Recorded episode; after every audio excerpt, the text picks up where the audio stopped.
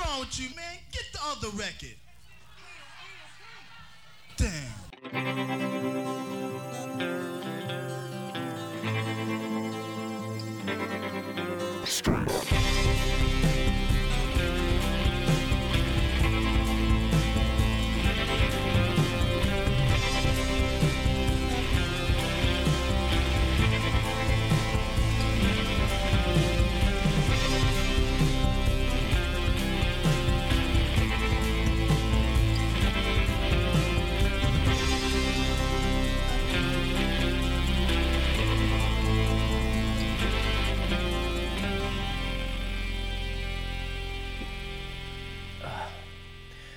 Bullshit.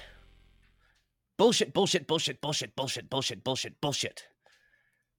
Welcome to the Disenfranchised Podcast. We're that podcast all about those franchises of one, those films that fancy themselves full fledged franchises before falling flat on their face after the first film.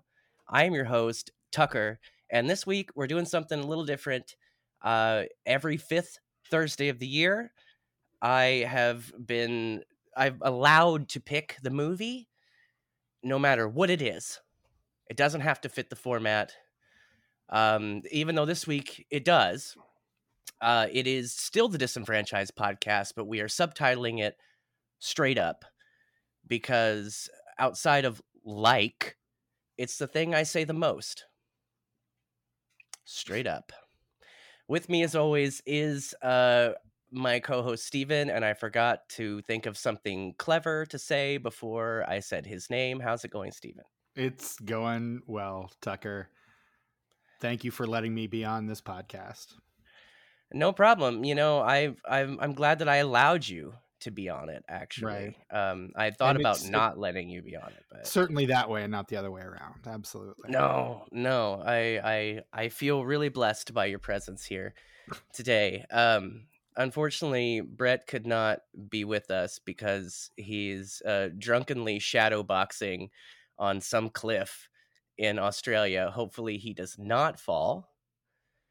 Uh, we have a very special guest with us today, uh, my good friend of many years and friend of the podcast, Mr. JP Leck. How's it hello. going? Hello, hello, gentlemen. It's great to be back. It's always good well. to have you. Thank you so much. Word. It's great to be here. Let's talk about uh, this movie that I'm uh, currently watching as we're recording. what? Uh, I am, what? I am an hour and eleven minutes in, so uh, buy me about twenty minutes. Right. What are we'll, what? We'll, what we'll is vamp for you? No problem. what is the film this week? I wonder if you'd tell us. I wonder.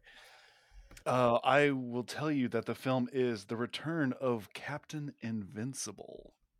That's right, 1982's The Return of Captain Invincible. There it is. 83. It says 82 on my Blu-ray. Uh, uh, Wikipedia and IMDb both say 1983. Color 1982. I trust the porn distributors over that. So okay. I don't know what to tell you. You know they've got their heads on straight. They know what they're doing, man. They and, got a business I mean, plan. The number says 1984, so I mean, who are you going to believe? I mean, the internet has not steered me wrong. That's not true. The internet steers me wrong all the time. That's why I can hold this in my hand and it says 1982. So I'm gonna, I'm gonna believe it. I'm believing it. Uh, so yeah, we're talking about the return of Captain Invincible, starring uh, who's in this? Who's in this piece of shit? Uh, we've got uh, your boy Alan Arkin, um, Christopher Lee, who the is wonderful. Christopher Lee. I'm sorry, I forgot to say the great Christopher Lee. This is why I don't host normally. Um, Kate Fitzpatrick, Bill Hunter, David. What's this? Argue is his name. Mhm. David Argue, Michael Pate as the president. All these people I am not familiar with at all. They're all Except like for Alan Arkin. right, and Christopher and Lee. Christopher Lee. Yeah, with the exception of those two, the entire rest of the cast are Australian actors. Uh, this is Oh, also except for except for the guy who plays the the French guy, Mister Midnight's uh, French butler guy. He is Oh, a British. He's a British man playing a French man in an Australian film. Uh, this is also this film was also one of the early film roles of the great Bruce Spence as well. So that's uh, I think worth pointing out. Who's that? I don't know who that is. Uh, oh my god, this guy has so many franchise credits. He is in the Mad Max franchise. He is in the Lord of the Rings franchise. He is in the Star Wars franchise. He's in the Children of the Corn franchise. He's in Dark City. He's in one of the Chronicles of Narnia. Um, oh yeah, yeah. Just I like an absolutely like prolific uh, Australian actor. Yeah, well. that's right. He's the he's the the coachman or whatever. Yes, the train guy. The yeah, train yeah. guy. Yeah, yeah, yeah. This guy um, rules. He is, I didn't recognize him in this film. That's crazy because he's yeah. got a very unique face. You'd think I would have. Who was he in him. this? I don't remember. I would have spotted him. He was Midnight's Doctor. Is is the role he's credited as in this film? I did not catch him either, so I kind of want to mm. rewatch mm. this just to see. Uh, he's also one of the sharks in Finding Nemo, also. So he's oh, just oh, the, this this like like I said, this man is prolific. Uh, so yeah, I also I also love in the um in the credits here there are so many people who played themselves through archive footage one being um one uh mr adolf hitler mm-hmm. uh joseph mccarthy yep uh franklin d roosevelt and kate smith yeah. Hmm. I really yeah. enjoyed the um the McCarthy stuff. I, I thought that, that was, was, fun. That was my favorite one, yeah. Checking out uh Adolf Hitler on IMDb and uh Yeah, don't go down that ro- rabbit hole too like far. You do. The, like you the do. The more I learn about this guy, the less I like. yeah, I, kind of an asshole. I don't think this this Hitler guy is a good person. I don't know. To, steal a, a, joke from the great Norm Macdonald. right. To quote to quote uh, Mr. Mushnik in the Little Shop of Horrors, I'm starting to think he's not such a nice boy. uh, they make a very similar joke in the play Arsenic and Old Lace as well. I think this Mr. Hitler is not a Christian, is what they say about him there. So mm. always nice when it happens. Good. That's right. So, oh, I didn't say the thing. Wait, let me say it. Are you guys ready? what a cast, gentlemen. Dare I say, what a picture. Nicely done. Well done. That's on thank canning. You. Thank you, thank you, thank you, thank you, thank you, thank you. Uh, I think it's quite a picture. I'm a big fan of this movie. I think it's suffice uh, to say that any film that we cover in this slot is going to be one that you just are unequivocally a fan of. That's true. That is true. I, this, uh, as I said before, this is kind of my kind of my soapbox because we, we Stephen got of... tired of me nagging him to watch certain movies. And look, my intentions are pure. I just want to share the things I love with the people that I love. Yeah, That's but all. when I'm getting texts every day, like, why isn't blank on the schedule yet? And me thinking, if we front load all of these, it's just going to be like, we're just not going to get list. We're just not going to have listeners for a month and a half. What? I like, like movies that people like. But, you know, I have to schedule them, and I've got like 20 other things on the schedule that I have to fit in with new releases and guests that want to be on the podcast and things like that. Oh, so oh, yeah. it and and of course you have no sympathy whatsoever for what it takes to schedule this damn thing. Uh, no, so I just and by way of compromise, I said, look, you know how there are fifth Thursdays four times a year? Those are your days. That's when I'm scheduling the stuff you want me to put in. So that's kind of been unofficially how we've been doing it for most of this year. Uh, and then we're just making it official this month. So yeah. well, and initially I wanted to do it as like a a Patreon show where I just kind of have my own show. Right. But we are Brett and I have those. We are notoriously bad at uh, committing to Patreon content, which is another reason why, like I said before, I had to save the Patreon and invent what are we watching. Well, it's I mean, it's not like all four of us are just you know, or the three of us rather are are just you know free all the time to record whatever we want whenever we want particularly when it's summertime when you're like barely available and then Brett's barely available and I was the only one keeping regular hours for you know those several months uh, so it was just you know we just needed to find the time to record. Now your schedule's a little lighter but Brett's is still crazy. Mine's yeah. freer than ever so you got all the time in the world. Mm, I hate that. Um so yeah but uh so I mean scheduling this thing is a kind of a nightmare, which is why we usually end up recording these the Sunday before they come out. That's true. Or and the Monday or a, Tuesday before they come out. There's a few times where we've been ahead. Where you just year. do them live on times. Thursday evening, right? guys gotta start I mean, some live we, streams. We could. There have been a there have been a couple times this year where we've been ahead of the game, but then we usually like shoot ourselves in the foot by just deciding to take a week off. Like that whole we had a whole month where we just did archived episodes for an entire month and we did not record a damn thing that entire month. Uh, we could have gotten so far ahead of ourselves and we decided to squander all of that. So yeah, there was only well, I mean, one person working that month. You guys was, need your time off, right? It's me, you guys. I guess. I but, do think that we should. I, you know, are we taking a break at the beginning of the year? Um, I we can talk about it off mic. Oh man, I forgot this was the main feed. Yeah. Well, it was so loosey goosey there with me being host. I just figured, you know, I run a tight ship. What can I say? It's true, you do. Uh, now I'm uh, now that I've pretended to be host for a while. Uh, go ahead and guide us, Stephen. Guide us like you do. To ask me what my history with this movie is. Ask me. Make it about ten minutes worth. I'm almost done with the movie. It's almost there. well, here's the thing. I'm going to ask Tucker a question, and he'll just go off for ten minutes. That's true. Uh, so apparently, I'm host now again when no, it's convenient uh, for you. So Tucker, no, what's your history with this movie? I, I, just kind of, I just kind of assumed at this point you would have taken back over. No, dude, this is your um, this is your show, man. I am, I'm, guys, I serve, I serve at the pleasure of Tucker this week. Are you guys fighting? Should I go? Yeah, you, it, you, do hate it when mom and dad fight. That's Should, I step out so you guys? Are... That's something I love about you is that you can tell. You can tell when it's time to. I have some friends where I'll get in a fight like with another friend. They'll just sit there like on their phone, and I'm like, I'm trying to have an argument. Like, you leave?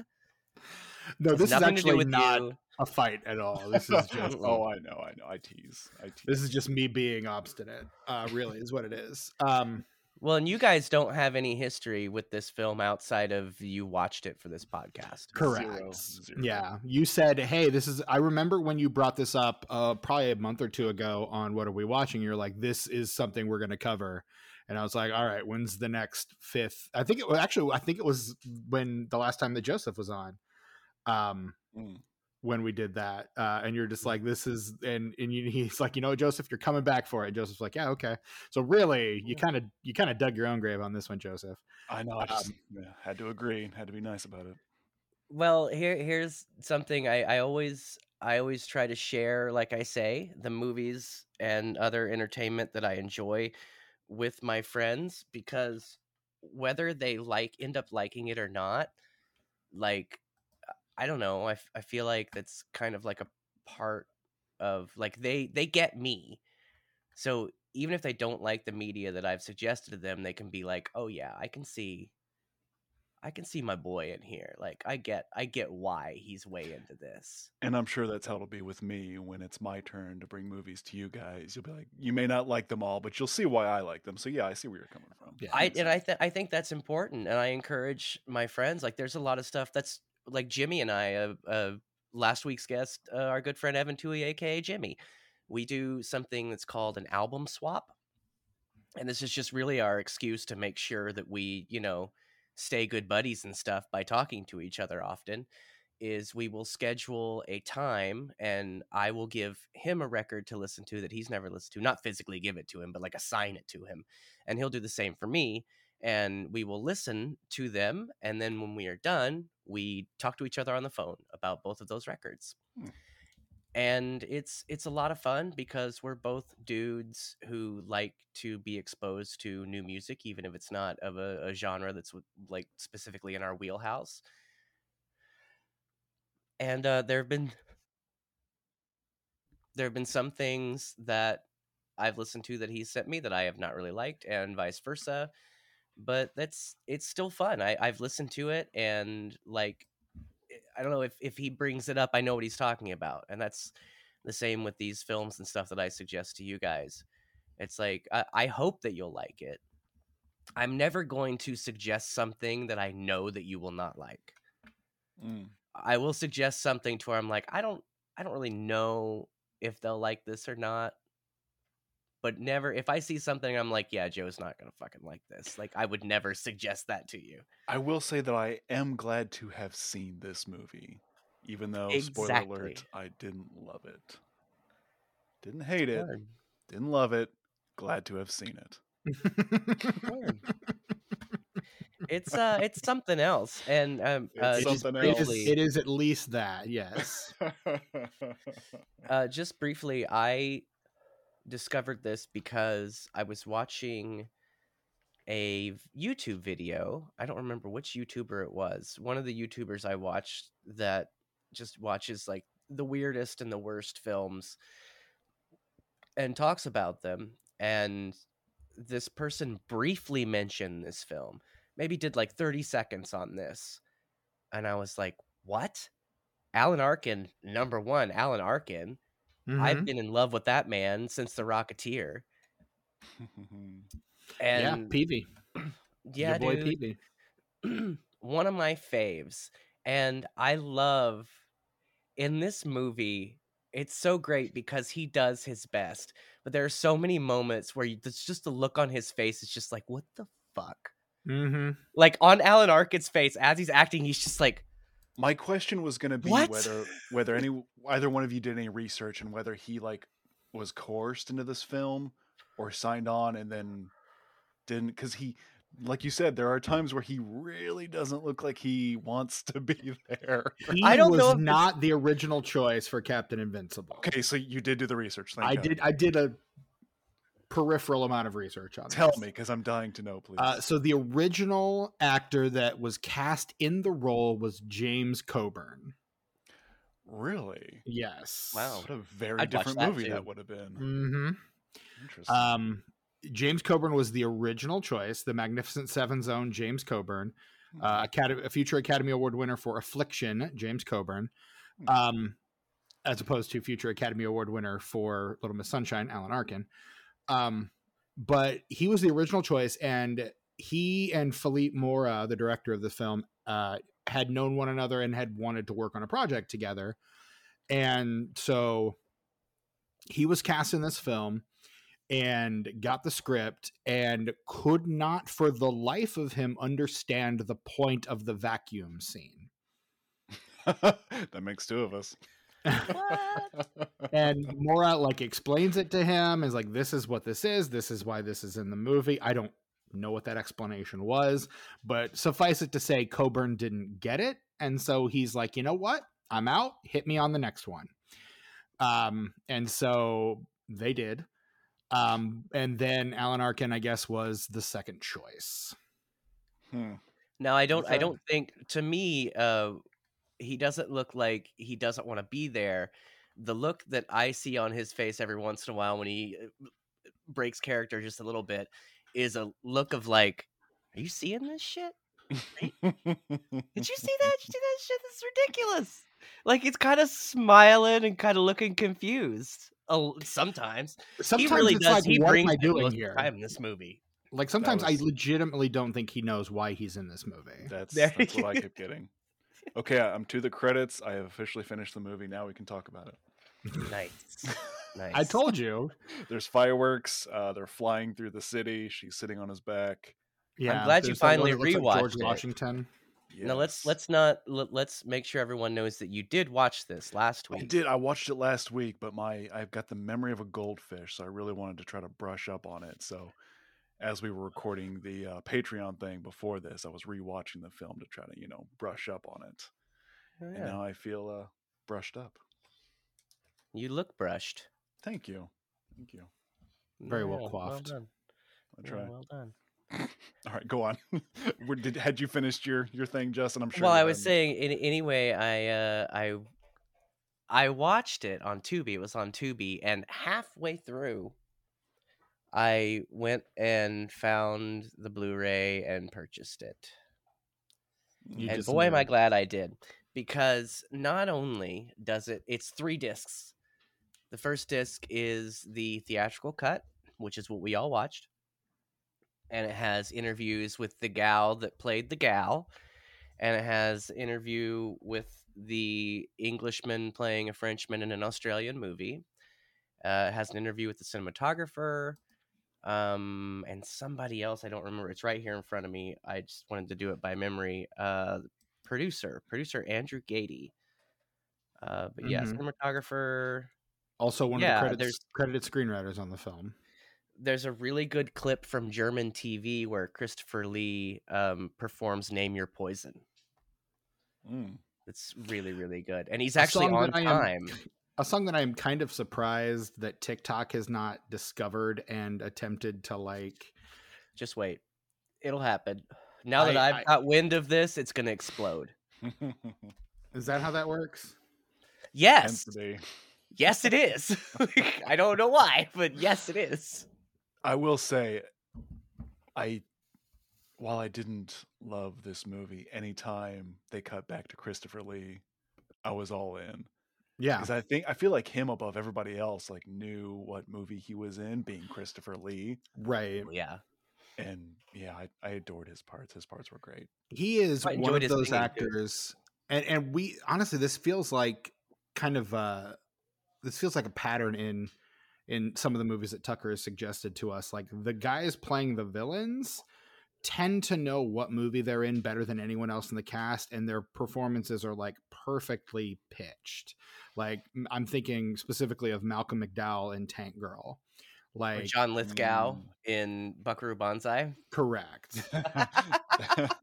That's a good one. That's a like good well and I, I think in buckaroo banzai peter weller knows pretty well what movie he's in too like i think Well, it's just- more than just lithgow but lithgow in particular knows what movie he's in like and of course, in Pootie Tang, the great Robert Vaughn. Of course one. robert vaughn let's be honest I don't, Vaughn. I don't think robert vaughn knows what movie he's in i legitimately don't think he has any idea what movie he's in Oh, it's got Trucky, uh, Bad Biddy, and uh, now, uh, reggie Robert Cathey reg the great reggie Cathey knows exactly what movie he's in Dirty and I- D. and i do love reggie Cathey R.I.P. R.I.P. to What a a, legend. real legend, Reggie Cathey. Um, but Also, no, I mean, Christopher Lee is he he's that. one of those act even when he's in Drek, and for the man to have done as many movies as he has, he has done a lot of Drek. He. Um, but he is he he tends to know exactly what movie he's in. He is also in one of my all-time favorite movies that I've invoked on this podcast a number of times, uh, Gremlins 2: The New Batch. Yeah, he sure is. Yeah, he's the great in that movie that in, when he was in that movie, he apologized to Joe Dante for being in Howling 2. I recently watched The Howling too for the first time. I've never seen it. I don't know if I Oh, ever will. Directed by the same directed by the same trip. director who directed this, Philippe Mora. Uh, I think he did. Really? I Howling think he did Howling two and three actually. I did not know that. That blows my mind right out of the water. Holy crap. yeah, he did. He did both Howling two and three. Yeah, Oh, that's hilarious. and then a couple years later, directs Richard the Third. so you know, you do. Like you Natural do. progression. absolutely, absolutely. Oh, wow. But That's yeah, insane. um, Philippe Mora, a French born director who moved to Australia at a very young age. Uh, and so grew up in uh, Melbourne, Australia. And um, yeah, just started making movies in the, I want to say, oh, in the 60s. He started his directing career in Still the late alive. 60s, early 70s. He is. And uh, kind of caught the wave of the uh, Ozploitation movement that was kind of picking up in the 70s and 80s. Maybe Um, this was finally my introduction to that genre. Um, I was, uh, I mean, I, I was raised, born and raised a Mad Max boy myself. So Mad Max Yeah. has, has always Only been the my, first one, though. Only the first one, and even that one is kind of borderline. I, I watched Beyond Thunder. That Beyond Thunderdome was, I think, my, either my dad's favorite or the one that was on TV most often. Oh, it's it's the, Stephen. it's the latter for sure. It was on like every other Saturday. Can't we sure. just get beyond Thunderdome, you guys? I don't think we can ever get Beyond Thunderdome, Tucker. Damn it! Um, I mean, uh, maybe if you take the Fury Road, you can get there, but it's gonna. There's. I feel like there's a road warrior blocking the path. So I don't know, Mad Max. Um, Well, well done. It well done. Good job. But um no but i mean so that was my that was my introduction to Ozploitation for sure was was the work of george miller but then like peter weir does like the cars that ate paris like there's a, there's a ton of uh, there's some I've heard of. A lot of them I've heard of, but for some reason I've just never explored that. And you think that? I mean, that's right up my alley.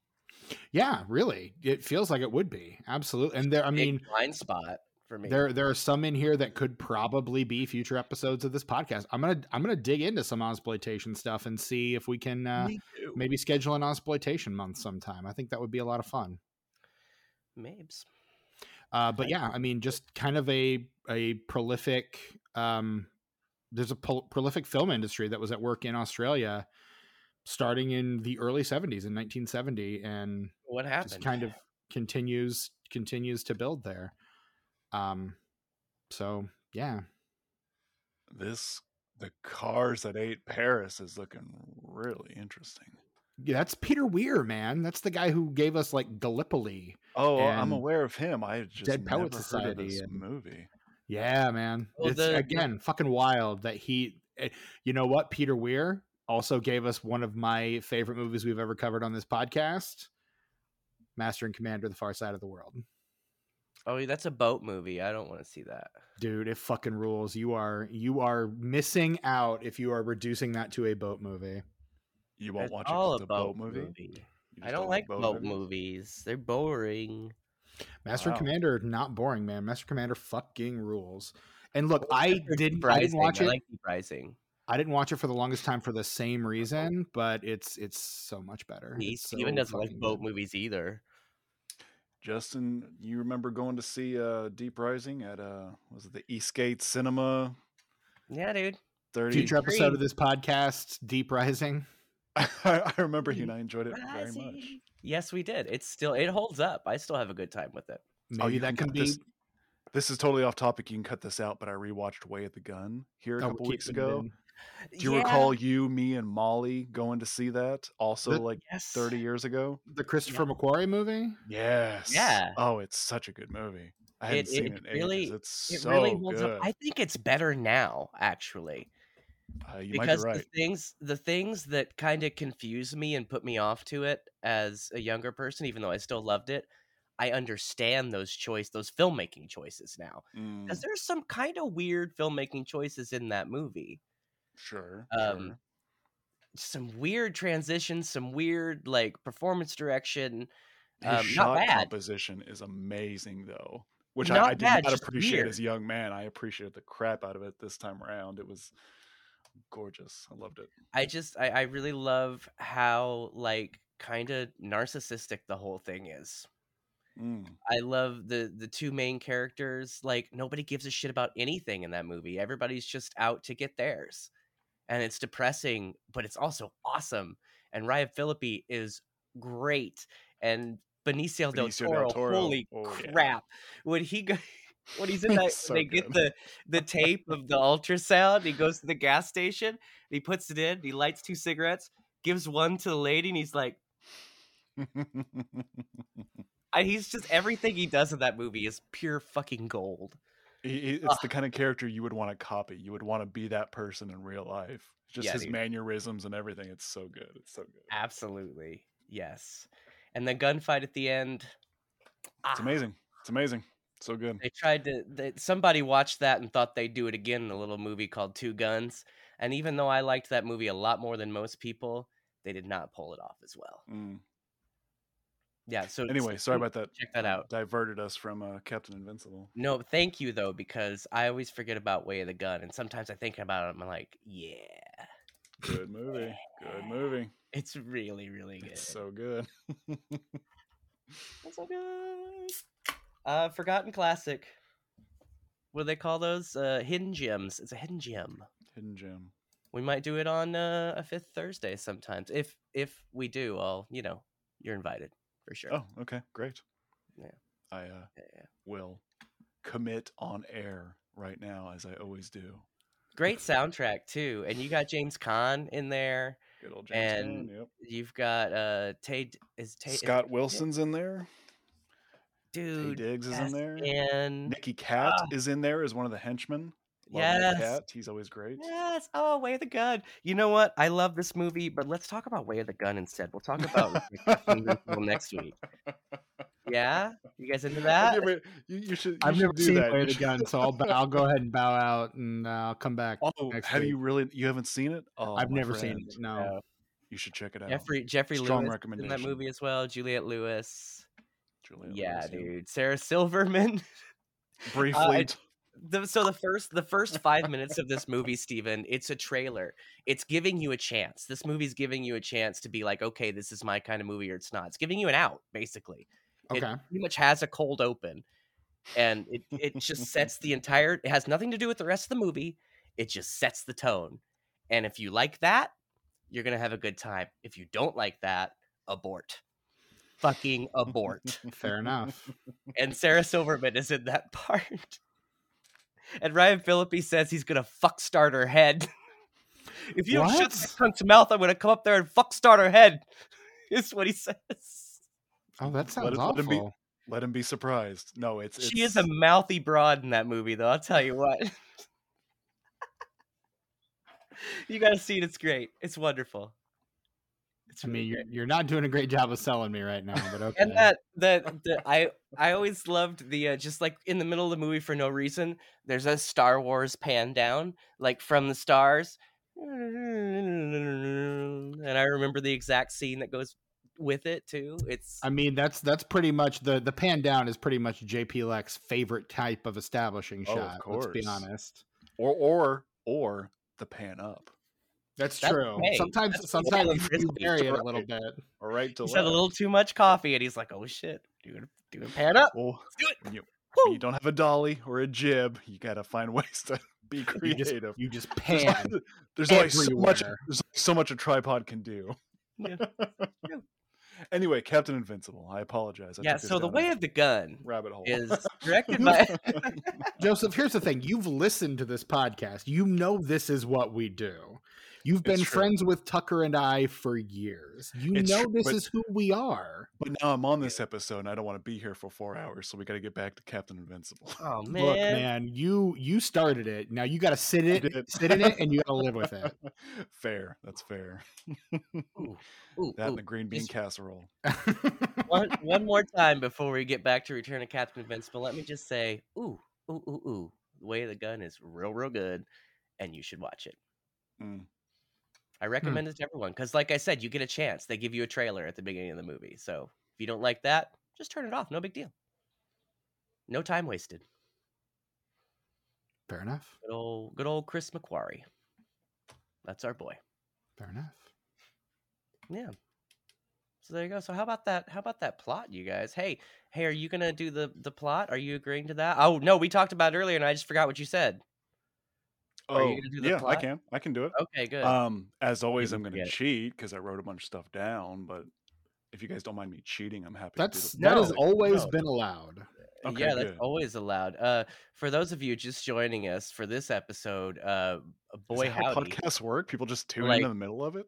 like not hold on. No, I mean if this is the what I'm trying to say is if it's, if this is the first time you've listened to the Disenfranchised podcast, what a strange place to start. Agreed. Uh, hundred percent agreed. Something that we do on this podcast is called the plot in 60 seconds. I believe Stephen stole it from a different podcast, I did. uh, but we have claimed it as our own. And usually at the behest of the uh, Canadian Quarter of Indifference, or on the rare occasions that Brett joins us, we do the Die of Destiny. Um, D6 of Destiny. D6 of Destiny. Yeah, we used to have a coin of justice that somebody somebody spent a little bit of money on to get, and I Stephen lost it. He lost I moved. It's not lost. It's just still packed somewhere. Look, dude, you moved like a year ago. I know. I'm getting ready to Is move what again. I'm saying, though. Oh, that's why you kept it all in boxes. Okay, I got you. No big Right. whoop. Smart. Anyway. This is the part of the show where we recite the plot of the film we're talking about in 60 seconds or less, or your podcast is free. Free. So uh, somebody's going to put 60 seconds on the clock. Hopefully, it's not me. I guess. I, I mean, that's something the host does, but sure, I'll do it. Sweet. Thank you, co host. Um, and it, whenever you're ready, Stephen, you ready with your 60 seconds? I've I've got the 60 seconds on the clock. Joseph, I'll start it whenever you do. Okay, I may go over 60 with this one. I have a lot written down for a movie that I didn't love. Um, all right, I will start in three, two, one.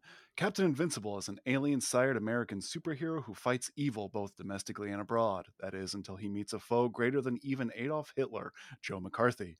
After being blacklisted, the captain retires to Australia and sadly turns to the drink. He is discovered ages later by police person Patty, who convinces him that the world needs the captain once more. But the captain must crawl out of the bottle and relearn his powers in order to accomplish his latest mission to retrieve a stolen hypno ray that's now in the possession of a criminal mastermind, Mr. Midnight. Oh, did I mention this thing is a musical sometimes? Anyway, dang. Anyway, anyway, Midnight uses the hypno ray to mesmerize people into moving from the urban decay of NYC to the suburbs, which is apparently all part of some greater scheme to conquer the world. Uh, so Invincible, with Patty in tow, heads home where they track down Midnight in his in his secret lair. After defeating henchmen and surviving traps, Midnight presents seconds. Invincible with his greatest challenge yet booze. But the captain resists and, through the awesome power of sobriety, vanquishes Midnight, ensuring democracy and not tyranny will rule the day. God that is time. America. Perfect. Oh, perfectly done. Beautiful. Oh, I, I, stumbled in there, but thank you. You you you, you managed. now, no, the plot, the, the the villainous plot is like it's a combination of I don't Lex, understand it. it's Lex Luthor's plot. It, it it is if Donald Trump decided to enact Lex Luthor's plot from the first Superman movie.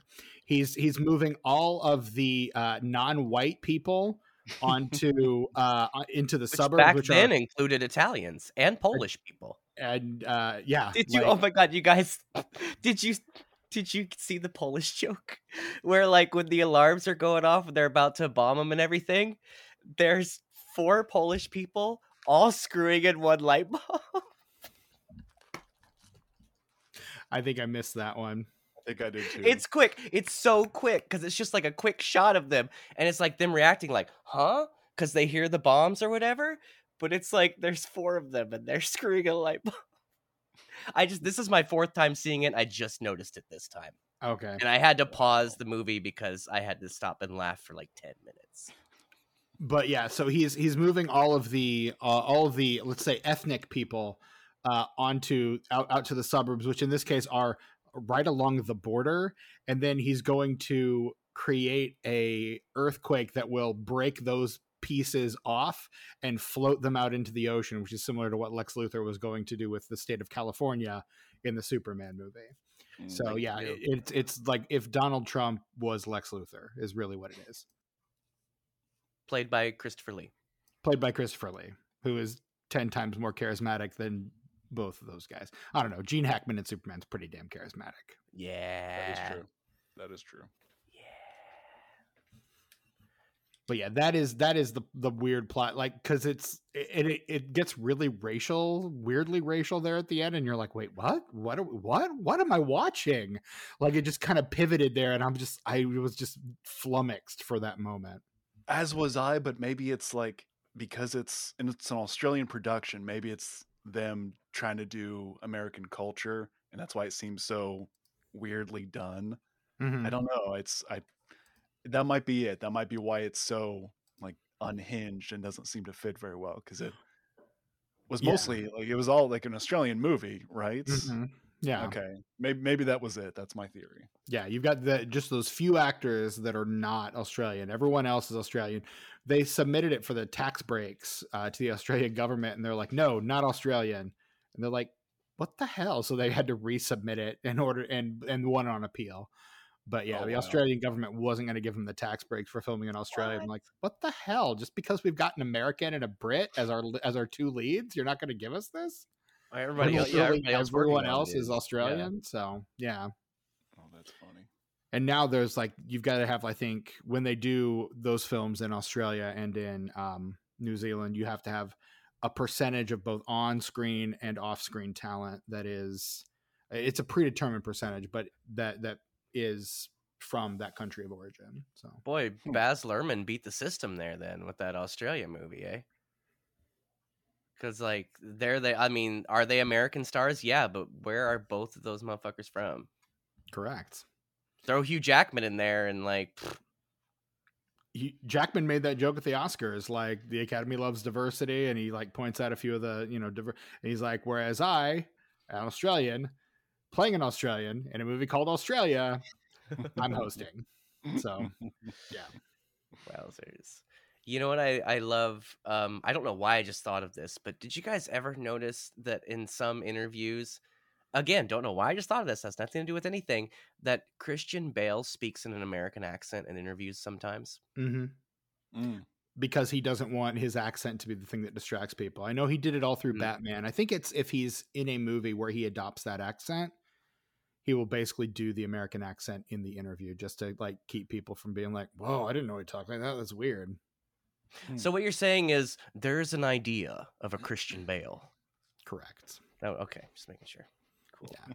Because I remember someone asked him about that because I think it was during one of the Batman press tours. Someone was like, "Wait, aren't you British?" And he was like, "Well, yeah, but He's not- like, "Oh, blimey, I am, mate." But this is how I'm going to talk. Is he Welsh? Deal with it. it. is? I think he's Welsh. he is yeah. Welsh, yes. Okay. Yeah. So yeah, Yeah, I that's- I- bloody well am, mate. I mean, he's been he's been playing American characters since he was a kid. Yo, you know what I realized the other day? That he's the kid in Is- Newsies.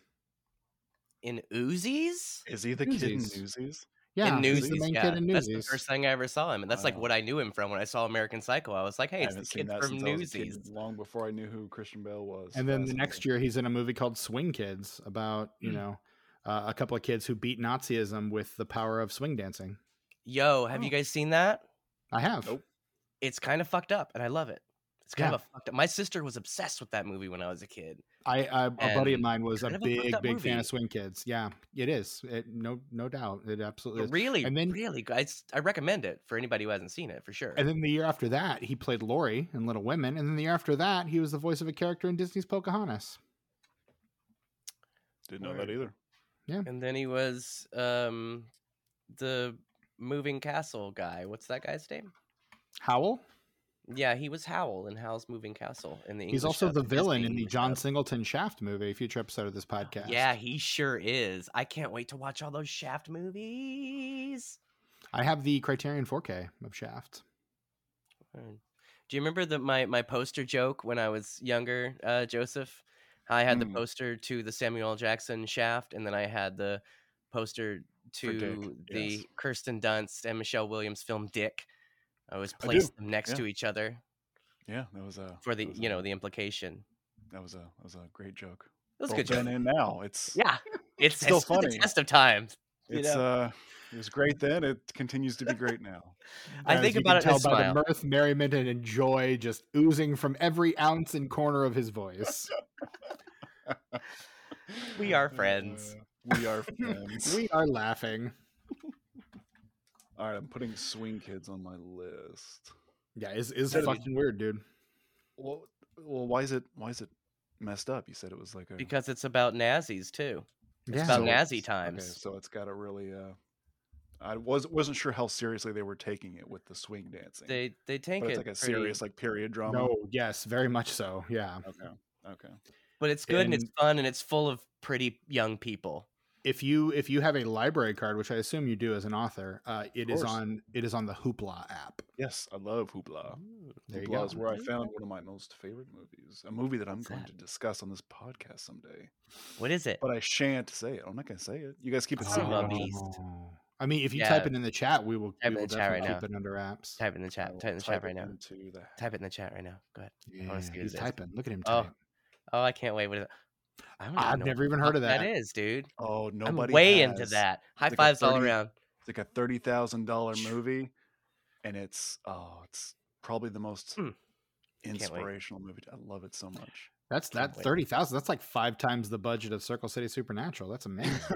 yeah, yeah, more, more than five times. I'm sure. oh, okay, okay, Well, according yeah. to IMDb, right. Jake, That's what I was going off of. But yeah, he saved up his lunch money for a year and made a movie, sold plasma. which he continues uh, to do. you know how we were uh, talking about Christian Bale just because for some reason I thought about it.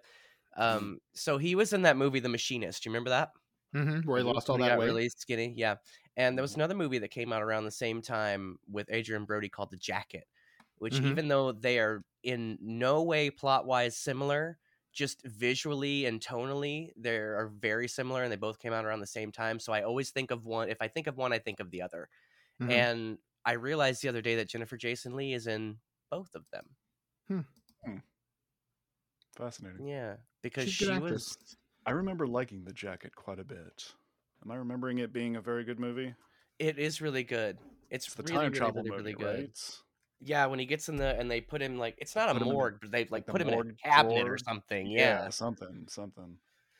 Yeah, I want to circle back to that one. I haven't seen that one, and I haven't seen that one since you lent it to me on DVD along with The Machinist, probably. Yeah, At the I time. promised you it was because I had both of those on DVD when they came out. Sure did. Word, word. So I'm Hey, sorry for uh, that. Invincible. And let's let's talk about Return of Captain Invincible because the Christian Bale sidebar. I I feel bad about it because it did, there was no natural transition. I was just like, "Hey guys, I just randomly thought of this. Let's talk about it for like ten minutes. Is that cool?"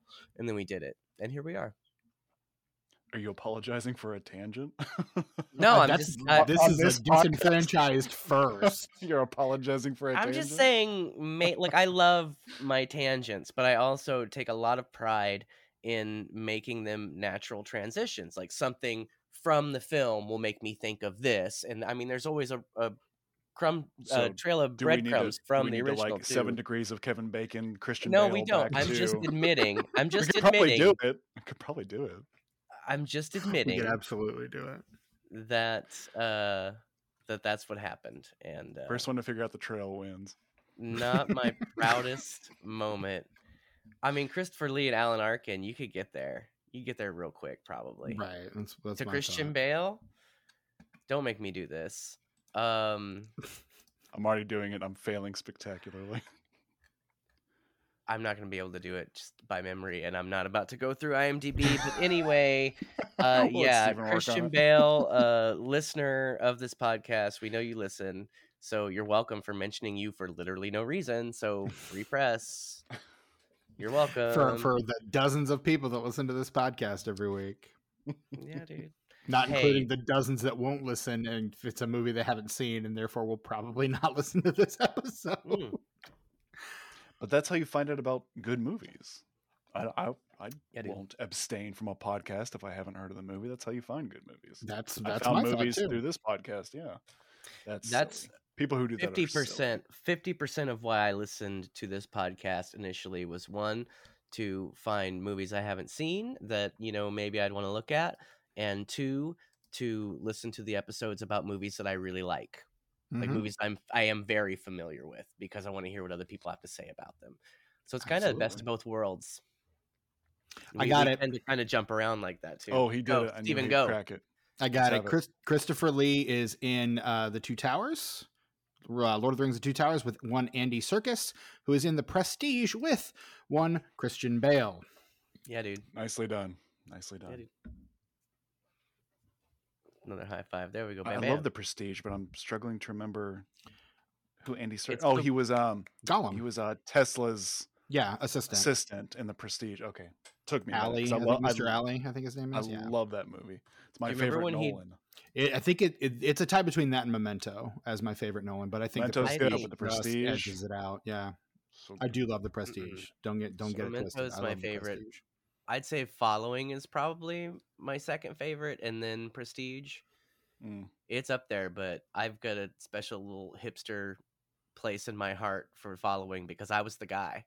I was the guy who had that on VHS before. you were Memento followed. You were the guy they followed. No, I'm saying I was the No, I was the guy, guy. doing the following. Creepily enough, Oh, oh, I was oh. watching following when it came out, and nobody knew who. Like Brick and Rian Johnson, man. I'm always on top of that shit. Always on Mm. top of it. That is true. It's not a brag. It's just facts. it's kind of a brag.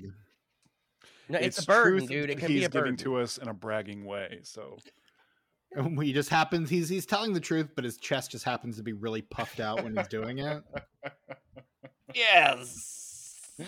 Uh,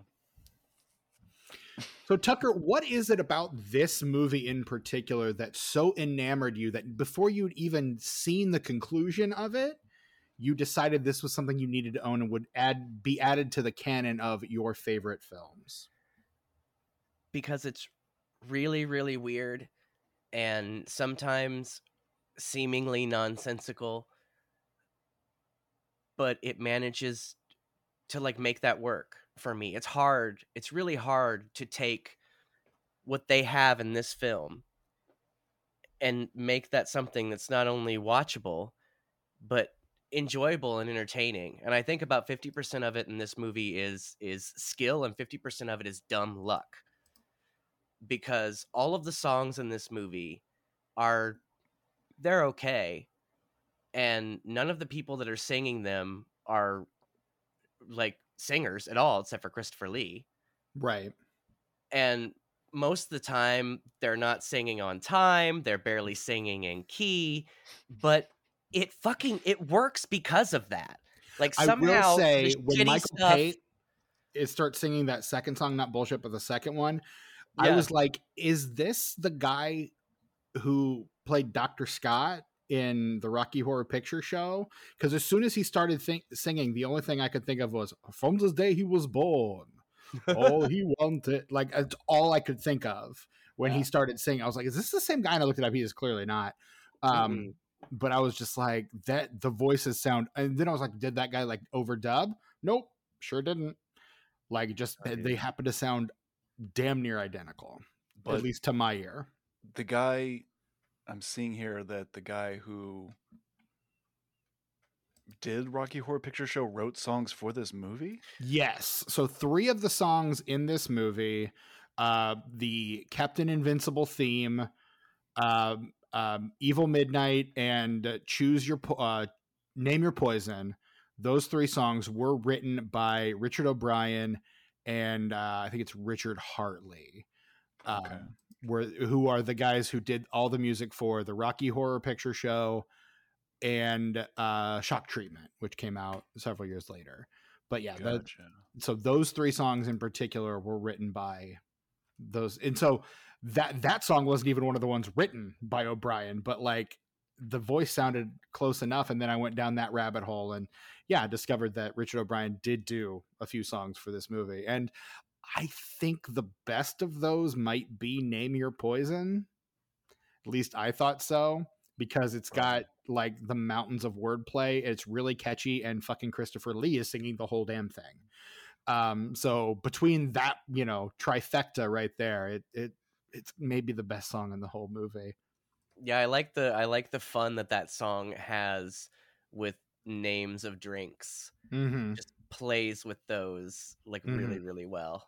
I like yeah. uh, I like I say most of the songs in this movie are uh, mediocre at, at best and but for some reason the performances of them though they're not good they're so weird that it elevates them for me at least I know we were talking about how like uncomfortable Alan Arkin seems in some scenes. I think the most uncomfortable was when he's on the train singing Evil Midnight. yes. There's yes. all these other actors that you can tell are like stage trained and like they've got they've had like movement lessons and stuff because they're like very free with their movements and he's like keeping everything very stilted and like right in here. And most most of the movements he makes in this movie are very stilted very measured very like he's not you can tell he's not comfortable with what he's being asked to do. He's doing it because he's a professional but he, mm-hmm. you can tell he doesn't really want to be doing it. Like there's there's some discomfort there on his part and it, it feels very evident it, it, felt very evident in that song and then i started watching out for it. I'm curious if i were to give this a rewatch which i've not decided i want to do yet um, but i'm curious that if i do give this a rewatch i will notice that from the very beginning. Uh, where, i think where was he it, in his career when he did this? I'm very curious I'll try to find up. it here. Please do, because I'm. While I'm... you guys are looking that up, I want to so... mention how um, the best part of Alan Arkin's performance is his drunk acting at the beginning of the film. Agreed. Yes, it's hard. It's really mm-hmm. hard to pull off drunk when you're not actually drunk. so hard. Very few people Mhm. can do it convincingly. Some people can do it well, very few can do it convincingly, and Alan Arkin nails it in this movie. Uh, so Arkin's first credited screen credit is from a, a 1963 short called "That's Me." Um, he is the original actor to portray Inspector Clouseau in the 1968 film Inspector Clouseau, which honestly, Hmm. probably a future episode of this podcast, if I'm being real, real honest. Um, he's and he's he's does some films. He's the lead in the 1970 Mike Nichols film Catch 22. Like, so he's had hmm That's a really good movie, by the way. Good book too, but also Uh, a really good film. Orson Welles is in uh is in Anthony film. Perkins is in that as well. Yeah. So great cast. Um, he's in the seven percent future episode of his podcast, the seven percent solution. Um, like so he's he's done stuff. Like he's he's he's a big enough name that you believe him as the lead in this movie, but not so big that his being the lead is going to be a draw. Uh, he has a role. He is he's the other lead in the Peter Falk film The In Laws, which was remade with uh, Albert Brooks and uh, Michael Douglas uh, some years ago. Um, so I mean, he's he's got a lot of that leading up, but yeah, he's in a place where he's he's big but not huge, and I don't think this movie really does him a lot of favors uh, because his next credit is a three episode arc on Saint Elsewhere. Um, Wait, wasn't wasn't he in Wait Until Dark though? With uh uh Audrey Hepburn, she's blind. You know, you see you guys see that movie. Wait Until I Dark. think I have. sure Really? haven't. Well, you know what? When I come to Indy for He- Christmas, I'm gonna leave that DVD at your house, Joseph. He is in Wait Until Please Dark. do. That is the movie he does right before, and he He's- does Inspector Clouseau. so Wait Until Dark is an amazing thriller. Audrey Hepburn plays a blind gal, and Alan Arkin is the dude what is fucking with her the whole movie, and it is scary as hell. A friend of Cape mine Fear. directed this play, but I was not able to see it. Wait Until Dark, one of the uh, DVDs that I still own that has the cardboard Warner Brothers like click blah, blah, blah, cases. Yeah, Mm, you know what I'm talking yeah. about. I hate those cases. Yeah, Yeah. I know exactly what you're talking about. Wow, Um, look really good. so after this he's he kind of a, a bit of a decline it's mostly television uh tv movies um he does have some films but i think his next big role like he he just kind of shows up i think his next big thing is seven years later in edward scissorhands then the year after that he's in the rocketeer he See, I is feel like in, the '90s were very kind to him. yeah, the 90s he's back on the upswing because 92 he's one of the like absolutely stacked and stellar cast of the 92 film Glengarry Glen Ross, Glengarry is Glen Ross, yes. I fucking love. He's he's so he's in So I Married an Axe Murderer, which might be one of my favorite Mike Myers films. Um, he's in North. He's in the jer- future episode of this podcast, the Jerky Boys movie. He's in the second thing I ever saw him in, Grosse Pointe Blank, where he plays John Cusack's therapist, and John Cusack is a hitman in that movie, and is basically holding him hostage as a therapist. Mhm. Like, he's Yep. making him be his therapist, and, he's, and he's I love his character, Slums of Alan Arkin Beverly is- Hills. ah, he's great. Jacob love the him. Liar. Like he's the 90s are kind of his way back. And then, of course, he skyrockets back to major prominence in the mid 2000s with Little Miss Mm-hmm. Sunshine. And after that, he's he, he wins the Oscar and is pretty much everywhere. Like eh, people are Yeah. like beating down his door to try to cast him and stuff. He's in Santa Clause 3, future episode of the Unenfranchised podcast. Um, he's, He's, in Argo future, fuck yourself. future episode of this podcast, Get Smart. He's in Argo Fuck Yourself. Um, Yeah. he has a cameo in the Muppets, the the Muppet reboot. Um, like he he just he will he he'll just show up and stuff after that. But I think um he he did a he was very versatile early in his career. And I think recently probably in the past 20 years or so you kind of kind of call Alan Arkin for a particular kind of role. exactly, And that's basically you just watch Argo. That's or even Grosse Pointe Blank. Like that's that's what you hire Alan Arkin for. Yeah. His final film do anything, performance though. was last year in Minions: The Rise of Gru, uh, because he passed away back in June of this. year. What? Oh yeah, he did. That's right. I'm not surprised because I knew that. Okay, calm down. Okay, Deep breath, yes. man. Deep breath. He is also in Whew. future episode of this podcast, Spencer Confidential. We, I'm, I'm learning today that we Oh. could do an Alan Arkin month on this podcast. I just haven't come to the terms. I just haven't come to terms with the fact that there's not going to be any more movies with Alan Arkin in them, and it makes me sad. But that's a Yeah. true thing. Yeah, I mean, we still have Adam. Adam Arkin's still around. He's still kicking. Hey, he was in H two O. Mm-hmm. Yeah, He was. I was. saw that movie at the movie theater too. Did you see that with me, Joe? Or did I see that by Uh, myself? I'm pretty sure we did. I think we saw it. Wow, yeah. wow, that's his son. I know this guy. yeah. dude. You can tell they look almost identical to each other. Uh, they're, they, handsome, but yeah. they look identical, but their heads are different shapes, which is why the son is a little more handsome because his head like fits the facial structure, whereas Alan Arkin he just he's a circle, and then he has Yeah. those features. Hmm. Love that man.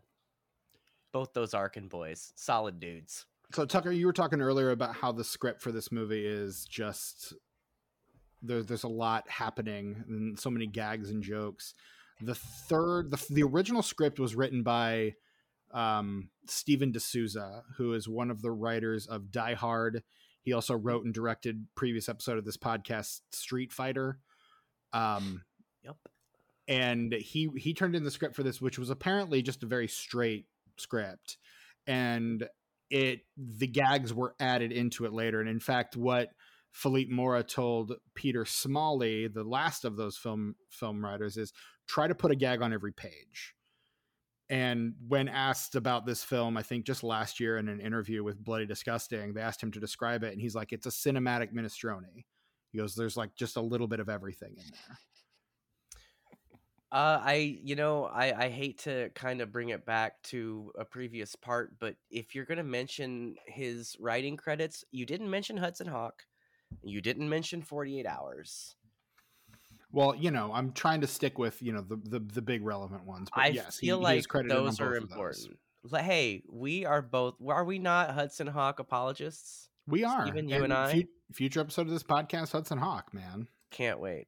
I really like that movie. But what a huge swing That is everybody involved in that movie, and I just admire the shit out of them for taking that swing. That is And that is sucks- Bruce Willis's blank check right there. It That is sucks him cashing the blank check. because I had a lot of fun with that movie. Same with Last Man Standing. I feel like he got kind of a second chance with Last Man Standing, right. and that kind of too. But it's it's kind of a wonderful film. I don't know if you guys have seen Last Man Standing. Yes, it's it's great. It's a remake of uh the Leone film, right? Yep, Isn't it? I can't think of what it's called either. I'm Um, blanking on it as well. Shamefully. I do not know Last Man Standing, unfortunately. It's really good. It's like a prohibition era um gangster movie, but they do it it's like oh, Is that which one Walter it? Hill? Yes, it is Walter Hill. yeah, Yeah, yes. It's based on skipped. uh it looks like it's based on a Kurosawa film. which Leone movies were based on, but it's a Yeah. lot like those. Yeah. It's like a There's a- spaghetti western set in like prohibition America. It's really good. I wonder which I want uh, maybe Yojimbo. I don't know. It's gonna bother me. Uh, this movie, like a fistful of dollars, is a retelling of Yojimbo, There Fistful of dollars. and, And I Yojimbo is saw that. based on the Dashiell Hammett novel Red Harvest. So Oh, that's funny.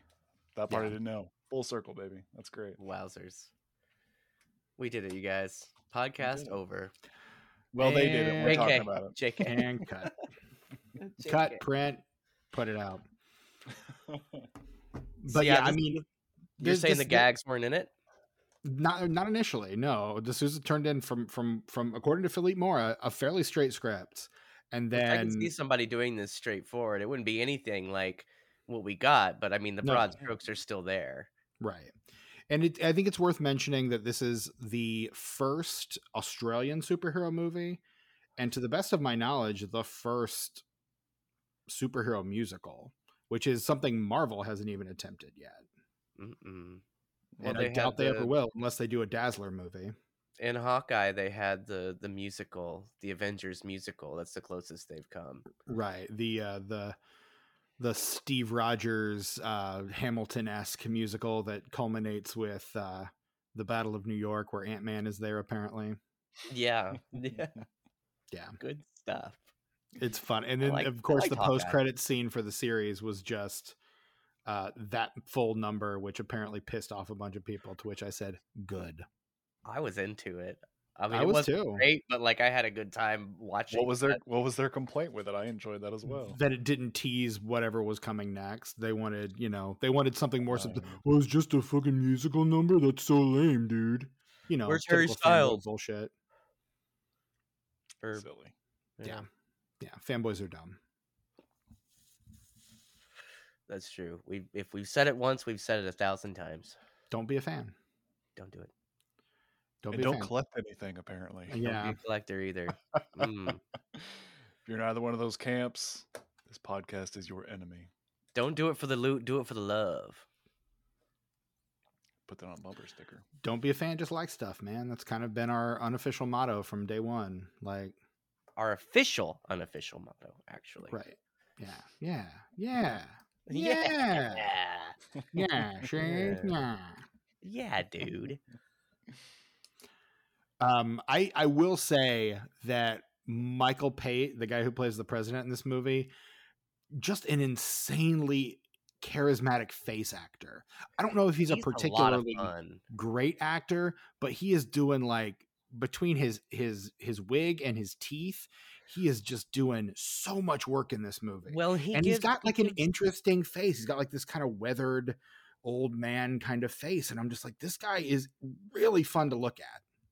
he gives me like uh, uh i don't know he's he gives such a unique and just kind of wild performance that Mhm. every time i watch this movie i'm like where do i know him from and the answer is nothing but Yeah. he he comes across in such a way to where you're like i know this guy's in stuff right Right. but he is. I, I'll tell you what he does do. A lot of Philippe Mora films. Um, he's he's in go, l- yeah. no no fewer than uh, at least I think two or three Philip Mora films across his. I mean, he's in. He's the. He also reprises his role as the president in Howling Three. He's just a tv actor from the 60s basically Yeah. He's in Mad Dog Morgan, another Philippe Mora film. Like, yeah, he he does a lot of Australian TV. Is that the Dennis Hopper movie? Yes, I don't think which I've seen that. was directed by Philippe Mora. And he provides the voice in an animated feature called uh, The Camel Boy. But just something something about his face and his performance it just it feels so i don't want to say familiar but like it should be familiar Mm-hmm. Like Did you guys re- get like that vibe too Reminds you of somebody, maybe. Like he's got a or similar he face should to somebody. he should remind you of somebody Right. It, it I kinda feels that that. way, certainly. Yeah. Hmm. and you know he's kind of older so you're like i'm sure i probably saw him when he was young and didn't recognize him but no he's in stuff he's in a lot of stuff but just like nothing that's Yeah. anybody, nothing if that. you mention it nobody's gonna know what the fuck you're talking about yeah Right. Uh, I mean, he's also in another. He, so he is his total of Philip Mora Philippe Mora films is four. Uh, the fourth one is Death of a Soldier. So this is his second of four Philippe Mora films that he that he does. So is he still alive do we know he died in 2008. oh boo well I mean, Alright. but I just just go to IMDb and just look at this man's face. Like he he has got a face. Like this is just one of those actors. He just he's giving face, and and he looks kind like he should have been. Oh, he's younger got- him looks even more familiar. Yeah, he looks like he should be in gangster movies or like in Mhm. Casablanca somewhere. I don't know. I'm seeing a bunch of westerns. Oh, Yeah. he does. He does look like He's in. I've Mc- just seen some of He's apparently in the movie McLintock, which is one of my dad's favorite movies. Um, my dad, big John Wayne Wayne. fan, loved McLintock. So, Word. I don't think I've seen that. oh, you haven't seen McLintock, dude? McLintock kind of rules. so.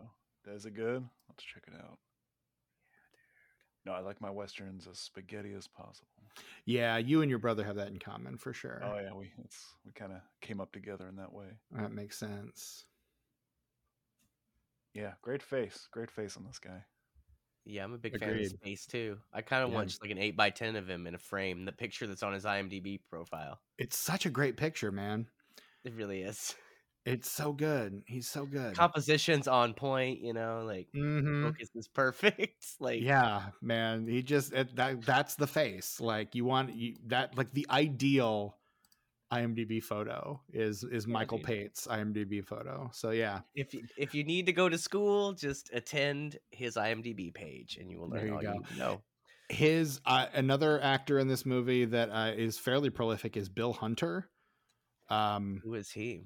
he he played Tupper and Coach.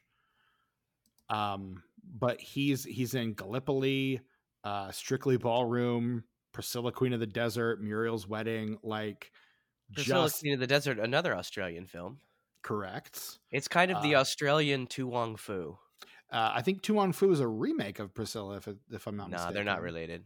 They're not. Are you sure? Promise. Okay, You can look it up if you want, but I'm just saying it's not worth it. that was I guess that was just my understanding, but I, I am willing to be wrong. I've seen neither film But- to be clear, but Uh, they're, they're, both, both, really on my good. list. That's what I've heard. They're both on my list. I do want to see them both, but I have not yet done so. Joe, did But you no. ever watch uh, To Wong Foo? I don't know that I did. That's too bad. Uh, you should watch it. I feel like I've mentioned it to you a few times, but it's it's the kind of movie that I really really love, but like I don't think about it very often. Every once in a while, I'll be like, "Oh yeah," and then I'll watch it. Uh, so yeah, To Wong Foo, Priscilla, Queen of the Desert. What was That's the a double Hepburn feature. one? Uh, Wait until dark. Wait until dark. That one looks good. Lindsay and I like watching the old movies. Yeah, dude, it's so good. I don't know if it's streaming anywhere, but like I say. I can bring the DVD to you. Yes, that and a nice big um, green bean casserole, please. Yeah, dude. You know, I'm gonna get you that green bean casserole. I'm gonna do it. Was that the? uh Did we mention that in the Patreon? Okay, there's a nice tease. Everybody who's not on their Patreon, go check out their Patreon. Then we'll, you'll know what we're talking about with this green bean casserole. Patreon.com slash disenfranch pod for five dollars a month. You can get our weekly What Are We Watching show, which this Sunday will feature our guest JP Leck. Forward slash green bean casserole. Yeah, that will get you nowhere. Is is that how? Is that how links work? No, not at all. and as as as as a fellow elder millennial, you really should know better. Um, oh, there's there's so much I should know that I don't know, and that that is why I'm happy. Touche. I am a happy person.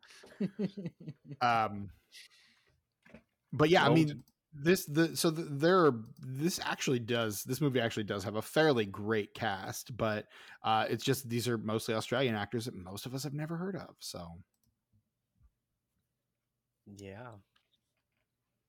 Well, have we said everything we needed to say about the return of Captain Invincible? I feel like Tucker's got more to say. He's just not saying it. Right. Uh, no, I don't. I don't think I have much else to say about it. I just really, really, really, really, really, really like it. And since I first saw it, and what I want to say was maybe August or September when I watched it, because it wasn't too deep into fall, if I remember correctly. But since I've watched it the first time, I was gonna say it Uh, would have been when Joseph was on last, which I think would have been well, I mentioned it then, but I think I brought it up because we were talking about the the fifth Thursdays. But Well, I had that- seen I mean, the the- movie a couple months before, and I had mentioned it. Okay. Because I mean, that would have been late August when you when the last time he was on. Oh well, maybe it was then. I thought it was more recent. That's my bad. Because he came on for about? detention. detention. Yeah. Well, because it was Oh, another fifth yeah. Thursday. Yeah. Yeah, that's uh, yeah. Hell yeah. And I think that was the guys. first time that you had watched it. So Boy, we watched the crap out of that movie, didn't we? That is another movie that we watched. Yeah. Yeah, we did. You watched it No. how many times before Oh, we started recording? I can't even count. Eight? Oh, I think seven in the week Seven. before I And watched. it. and another movie that Joseph was similarly conflicted on. I enjoyed Detention much more than I enjoyed this. Yeah, I was gonna say you came out pretty positive on detention. Actually, Detention was fine. There was Like- bits that I felt were ridiculous and didn't I felt like but you were on the positive side of indifferent. Like Mm. here's indifferent, and you were just like just a little bit on top of yeah, it. yeah, yeah, no. There's like here's the fence, and I was leaning towards the positive. Yeah, You're like this is all right. It wasn't bad. This'll I, do. I enjoyed my sit mostly. You know, yeah, yeah, yeah, yeah, less Uh, less so with this movie. Sadly, yeah, that's I unfortunate. wa- I wanted to like this movie too. I started it. I was like, okay, this is gonna be funky and weird and my level of crazy, and I really tried to get into it. I just couldn't. It just I couldn't make it work for myself. I don't know. Which Maybe I kind of Maybe I'm the understand because I've watched it four times total. Um, the first time I saw it, when I watched it after hearing about it, it blew me away. I just thought Mm. it was fantastic, the bee's knees. Um, and I bought the Blu-ray and I watched it for the first time once I got the Blu-ray, and I kind of got bored the second time I watched it. It was Hmm. maybe a week after I watched it for the first time, and I was Okay. like, maybe like what's what's different? Why don't why am I not into this as much as I was the first time? And then the third time I watched it, I was no, it didn't have anything to do with any sorts of inebriates. I was uh pretty balanced when I watched it each time in the same kind of headspace. I don't believe um, you, but continue. But the third I wouldn't blame time him either. It's fine.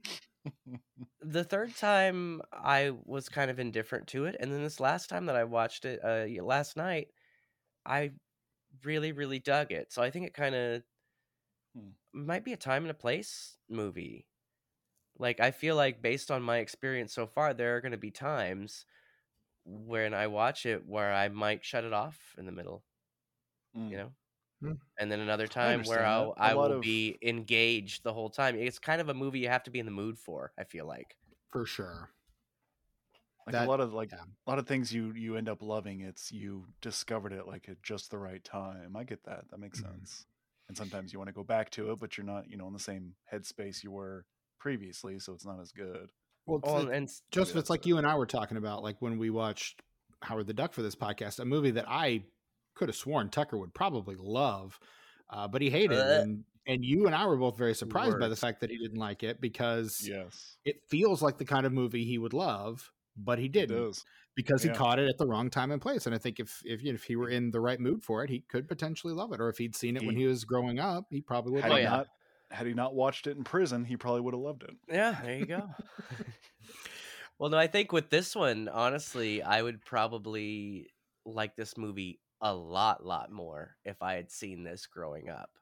Mhm. Like, Mm. I could see this being my jam, and then getting older, not only it holds up because obviously I like it now, but then I would also have like with Pootie Tang and Buckaroo Banzai, I'd also have kind of that that nostalgia to sort of head trip on at the same time. So Right. even like if I'd grown up with Captain Invincible, I don't think I'd ever shut it off in the middle. But as it is now, I could see myself if I'm not in the mood for it, just being like, yeah, maybe maybe tonight wasn't the night to watch this, you know. It's kind of weird in that way. Like all four times that I've watched it have been completely different experiences just based on like kind of the mood I was in or the time of day, you know, or what's going on around me. Hmm. It's a weird kind of movie. You kind of it's a very particular mood. You have to be like ready for it, Well, which is you I'm- said you were all gung ho about it and Yeah, now I kind of want to like maybe I'll have the reverse effect that you had, and maybe the second time I watch it, I'll really I'm not going to watch this movie again. I'm gonna say I don't I don't want I don't want I was about to, to, say uh, maybe I'll do an experiment and rewatch. I'm not gonna. I'm probably not gonna watch this movie again. Fair. I'm gonna be. I'm gonna be honest. Well, Mm, yeah, I don't thank want for I don't want to uh imply that I was suggesting that you do. No, no, Uh, that was entirely me. Entirely me. And then halfway through my thing, I, I bailed on it. So I do I do think that at some point in your life, you there's about a 75% chance that you'll watch this movie at least one more time. I mean, I have learned not to, you know, I never say never. So I won't disagree with you. But as the self-appointed Criswell of this podcast, Future events like these will affect you in the future. and that is my prediction, yeah. okay, We'll see how it Okay. goes. We'll see what happens. Great. Check back with us. Let us know if you I, watch it I'll, again. I'll let you know. You'll call me in the middle of it. I did it. I can't believe I did it, but I did it. It It's the best to me. movie I've ever seen. I love it so much. Ah, what was I thinking? We're redoing the episode. uh, Wow. okay. Yeah, dudes. Good job, everybody.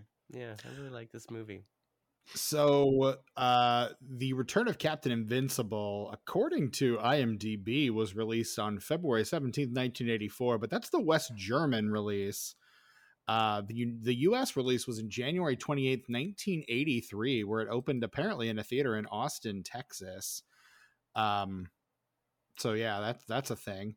Uh, but I pulled up the box office for January 28th, 1983. I will say uh, that this movie did not have any kind of box office impact in the United States whatsoever. And uh, it looks like it didn't have much of an impact in Australia as well. The budget was seven million, and it grossed a total of fifty-five thousand one hundred and ten dollars in the Australian box office. Nice. Um, so not a not not one that we're gonna get a sequel to. In these days, when you know superhero movies gross millions of dollars uh, on the regular, billions in in a lot of cases, uh, this one, uh, it it was the '80s. It you know, not that great. You know, and they, now I was saying now Joker Two is going to be a musical. Mhm. So do do they did Captain Invincible crawl so that they could run? Maybe, probably. maybe. I was astonished to find out that the Joker was getting a sequel, but I did not know it was going to be a musical. Are you serious? Is that for influenced influenced heavily by the Umbrellas of Cherbourg. Yeah, which Lady Umbrellas of Cherbourg is- is... a brilliant film. It's a French musical by Jacques Tati, and uh, I will I cannot recommend that one enough. That movie is amazing. Um, okay. but I thought the the first Joker was pretentious as shit. Um, I thought it was well made, myself. and I thought it I was well Did not like it. But I agree with you. It really it didn't so much wear its influences on its sleeve; it wore its influences as its entire outfit. Correct. Yeah. Uh, well, like I said, well done, like f- very well made film, and the performances fucking stellar. But it's just kind of missing that soul because it gets its soul from, well, Taxi Driver. It gets its soul from Taxi. Right. Driver. Let's just say It- Taxi it- Taxi Driver. There is a part of me that feels kind of embarrassed for Joaquin Phoenix that that's the movie he has an Oscar for, too. Like He deserves so it, many- though. That's a ah. there's so many other movies I would rather he have an Oscar for than that one. You know, I think the performance deserved it though. I'm very weird about that movie because I agree with you, but I will still watch it because boy, boy, it's a it's a it's kind of a an interesting ride. It can be a a, a lot of something. Makes you It- feel a certain it's- kind of it's- way. Definitely a lot of something I um, will not return to that one. That's that was a one and done for me. for me as well. Yeah, I will. I will agree with you on that one. Oh no, I don't. I don't think I've watched it again. I don't really have any desire to. Um, I don't even know that I'm going to sequel, though, see the 'cause it sequel. just to sounds so Joker. wild. Sounds so wild. I have no interest. Yeah, neither do I'll let you guys know how it is. Okay. Uh, and you know what? Joseph's a patron, and I'll be there with you when you talk about it on uh, What Are We Watching? So, yeah. Yeah. Alright. Um, the number one film at the box office on January 28th, 1983, this is the American box office, is a little movie called Tootsie, which after seven weeks is still at number one, having grossed $91.6 million up to this point. That's one of my favorite movies ever. Boy, I like that movie Tootsie's a good so movie. much. Oh, Tootsie's so good. much. Tootsie's good. So much. Uh, in second place, another Steven de Souza penned script. Uh, it's Walter Hill's 48 Hours. I like that movie a lot too. Look at you. We're just we're just full of movies This is love. my week, dude. In third place, um, I mean the the first eight movies are all holding their position from the week before. Like this is not a this is not a movie where a new release even factors into the box office. It's it's January. This is not when you're releasing new movies into theaters generally. Um, but in uh, third place is uh, the movie The Verdict. The what if there was a verdict? What if there was a verdict? I think that's the uh if I'm not mistaken, that's yeah, that's the Paul Newman movie. Um James Mason, Charlotte Rampling, uh Jack Warden, cameo from Bruce Willis in there. I still have no clue. Fourth place, uh Gandhi. What if there was a Gandhi? What? What if Uh and your move, slime ball? yeah, not that Anybody- one. anybody? That's that's the sequel. No more passive resistant. No more Mister Passive Resistance. Um, yeah, he'll have the steak, medium rare. Uh, in fifth place, previous episode of this podcast, The Dark Crystal, which we discussed with our friends uh, that's- Hope Lichtner and movie. I like that uh, movie. Beck Stow. Yep, And that was a good episode too. it was. I enjoyed it immensely. Uh, and then in sixth place, uh, one of the most, one of the worst movies to ever exist, one of the most racist films ever, Richard Donner's The Toy. What is that? That's the What one where were- Jackie Gleason buys Richard Pryor to be a toy for his, uh, for his grandson. Oh, you haven't seen Soul Man. You said the most racist film ever. You haven't seen Soul Man. You I haven't seen mean, Birth of a Nation. I think. is Right? I was going to mention say. that too. But uh, Yeah, never heard of toy. oh yeah, Soul The Man Toy's- is a movie where terrible. a oh guy no, I, I'm familiar with Soul Man. he wears the I watched the blackface first so that- five minutes of it on Comedy Central once, and I, as a as a child, I turned the. Okay. I didn't know what it Mhm. was.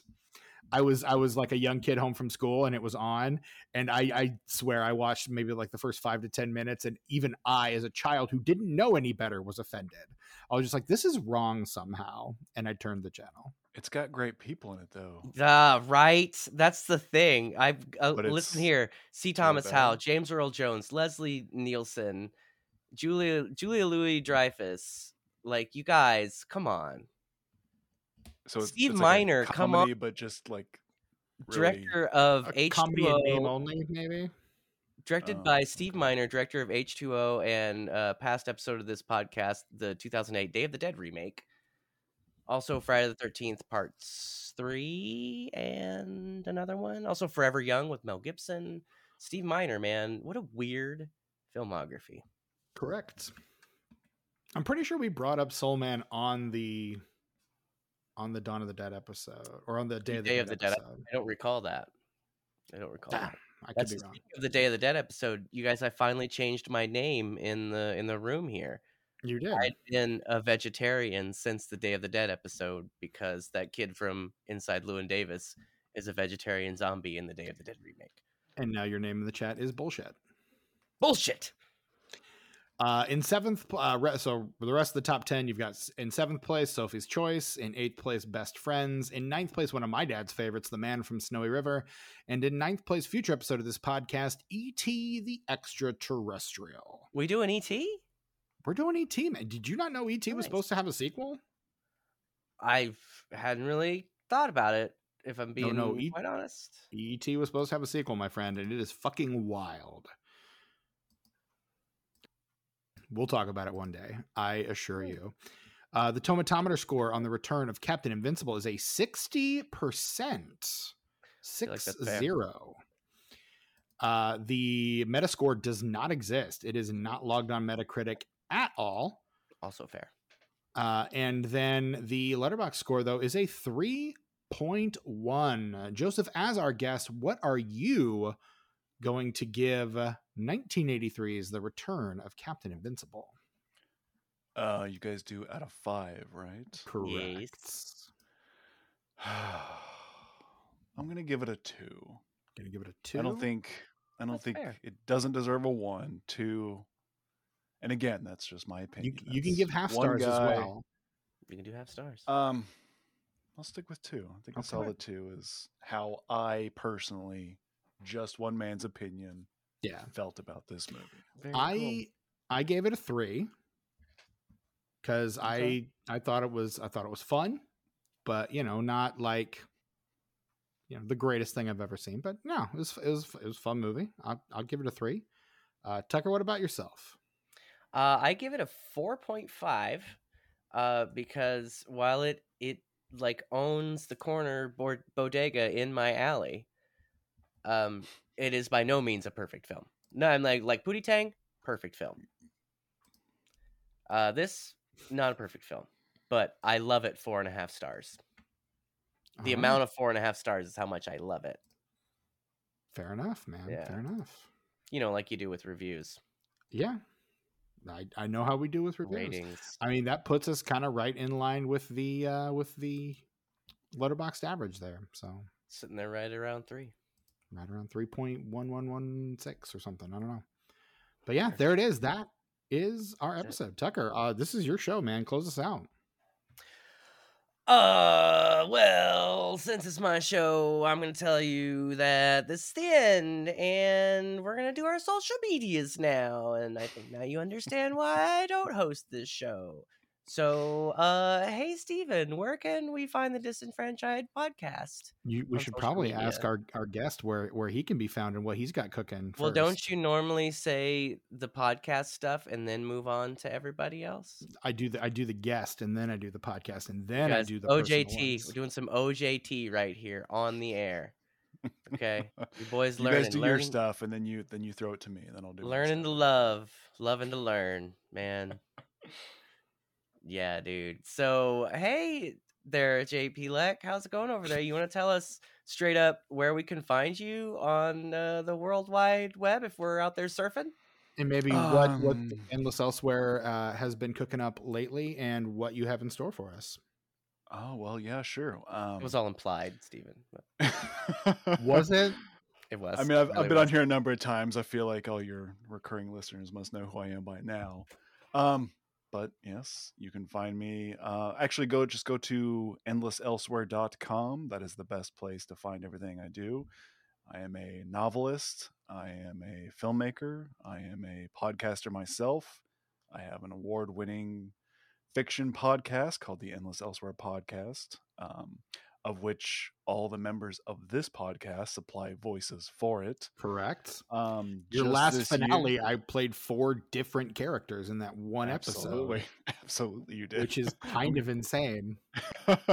that's that's that's that's where we operate. We operate in the insane. We do. Um, but uh, just this year, I also released uh, my first feature film called Circle City Supernatural which also just so happens to include everyone on the podcast that you are listening to in if you, acting roles. If you've ever wanted to see what we look like, this is your chance. I don't know why, but you can. um, and that is now available on Blu-ray at endlesselsewhere.com. It's also streaming on Prime.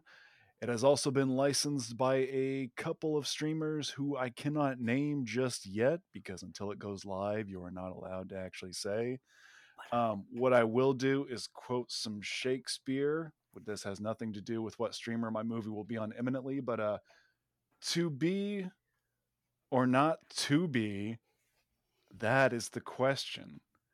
Whether 'tis nobler in the mind to suffer the slings and arrows of outrageous fortune or to take arms against a sea of troubles, and by opposing end them, to die to sleep. To be or not to be, that is the question. What a question. What a question. Anyway, um I, I, think I, I, think I'm I think I'm covered legally with that one. Bill Shakespeare. Yes, yes, indeed. We do love us some Billy Shakes here on this podcast. Uh, but yeah, um, I think that's everything. It's uh, we it's we do a little bit of everything. I try to make something for everyone. If you like to read, there's books. If you like films, which of course you do, you're listening to this podcast.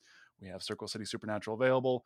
Um, the Endless Elsewhere podcast, it's doing very well. It's gaining so much steam for reasons I still can't fully grasp. Definitely better um, than we are, that's for sure. It's it's doing very well. Um, Yo, when we get in know, season three, man, come on. Season four.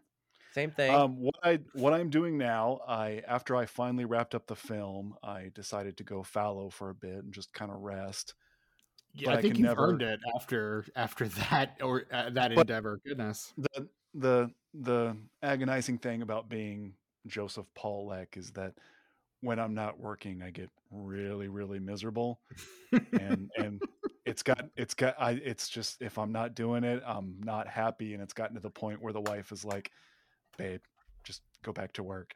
So I am I am trying not to think about a sequel to the film, but the ideas just keep coming, so I keep putting them down on paper. But I am also presently outlining season four of the podcast, which I hope to go into production with here in a couple of months. We have been the last couple of seasons releasing them in spring. Uh, this one may be closer to the summer, depending on how long it takes to do everything because what I did with the first three seasons of the podcast was, was there's one big arc that includes all three seasons. So not only do I have to plan season four, I have to plan seasons five and six because that too will be its own arc. I actually have even gone beyond that to um, three seasons beyond that, and then possibly a tenth and final season. But nothing, nothing half measures with you, huh? No, I, I, it's just not the way my brain works. Um, and as rewarding and wonderful as all this is, it's also very maddening. So, having having had the break, you know, the break of like mere weeks mm-hmm. since I mm-hmm. finally finished, like you know, screening the film at you know theaters and doing the festivals and getting the Blu-ray release and all that, I'm I am inching back into my world. So there there definitely will be more. I would love to do a sequel to the film at some point. So if you want to check that out, please do. Um, and yeah, check out the Endless Elsewhere podcast. It's doing very well. And if you like if you like the one, you like the other because they're both interconnected, as is everything I do on an elemental level. It's all one big multimedia universe. So you can kind of engage with whatever media you like and it will belong to everything else. The film itself kind of functions as a lead in to the podcast, right? Absolutely. It's it's a it's a great starter, really, because even though on the timeline it kind of like is right in the middle, it's a great introduction to the whole thing. Like if you get if you watch the film and you like the film, you will like everything else that we have. It's a it's kind of a microcosm of the entire universe. So if you dig the film, you'll dig everything else. And Speaking if you're as... something, oh, go ahead. Something sorry, something that's very similar to the film are uh, the the Patreon stuff that you release. Like, Absolutely, like yes. The phone, just the phone calls. You know, instead of like with the podcast, it's like you get snippets of phone calls, but it's mostly story. I know you've released stuff on the Patreon that's just like the phone calls in full, and I've I've always been a big fan of that stuff. Yeah. Absolutely. So, for those unaware, in the universe, there is a late night AM paranormal radio show called Circle City Supernatural. That's the features... name of the movie. It sure is. It's all. About it. He said the that. name of the movie. And it's it's uh it's a big part of everything we've done. Obviously, the film, but it's also a big part of our podcast and what we have done with our Patreon feed is that we t- we just take calls from that and so you can listen to all these like just weird little snippet stories um, i usually release them as I'm working on whatever season of the podcast I'm doing. So look for fresh ones of those to come out pretty much right after this next season comes out because I kind of have to work on them at the same time. But yeah, it's a lot of fun. Check it out. Right on. And uh, I mean, for those of you that are as steeped in the Endless Elsewhere lore as I am, uh, there's the movie has a ton of fun little Easter eggs if you're if you're watching and paying attention. Absolutely, so many, so many so yeah, that's that's always a lot of fun. Um, oh yeah. Um, hey Stephen, where can people find the podcast on social media? Uh, we are pretty much everywhere at Disenfranch Pod. That is to say, uh, Bluesky, uh, Letterboxd, Instagram, Facebook. You can find us in all those places. Uh, as we mentioned previously, you can also go to patreon.com slash disenfranchpod to find all of our bonus material, including the upcoming What Are We Watching, where uh, Joseph talks about what he's been watching, and then Tucker and I talk significantly longer about what we've been watching.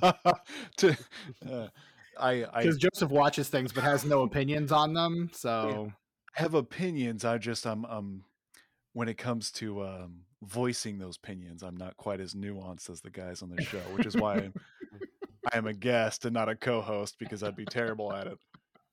But um, if you if you want to hear the three movies that I watched today, merely listed, told what I thought of mm-hmm. them, very in very short order. Very briefly. Check out check out the Patreon. That was good. I like this and one better than that other straight one. up straight up pushing me through the cold open too, man. Like yeah, oh man. man. let me do my thing. He's like, when we're gonna talk about what we're watching. What's this? When, when are we gonna talk about the thing? Let's do the thing we came here to do. Let's get it done. Come on, let's go. Get it done you guys. You you talk too much on this pod. It's too much talking. It's too much talking. I can I mean, dig it. It's too much talking. Some I'm some would that's, say that's any talking from me is too much talking. There are people that would say that. I won't uh say that because I'm the one who's been pushing to get you on this podcast for a while. So True. I won't I have that people opinion. people who listen to this podcast obviously are not those people.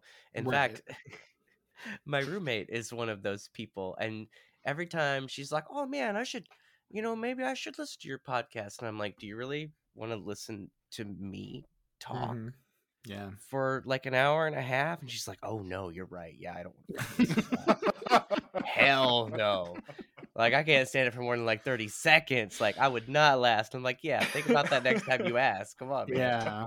I mean, you certainly can, but the question is, do you really on, want to? you And the answer to that want question is obviously no. Like this this girl would be throwing herself off the roof after like five minutes for real. Mm. She's like, I can't stand it up. I regret nothing.